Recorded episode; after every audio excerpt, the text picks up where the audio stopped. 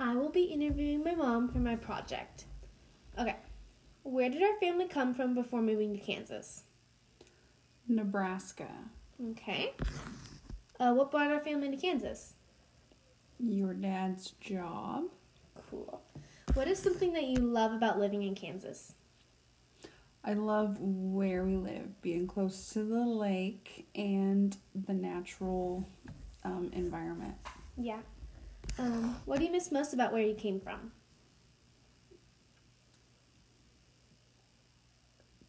Cornfields, the farming, A lot of farms there. family. What part of your family tree intrigues you the most? Uh, the history of when they came over from Germany. Okay. Um, how far do you live from your old home in Nebraska?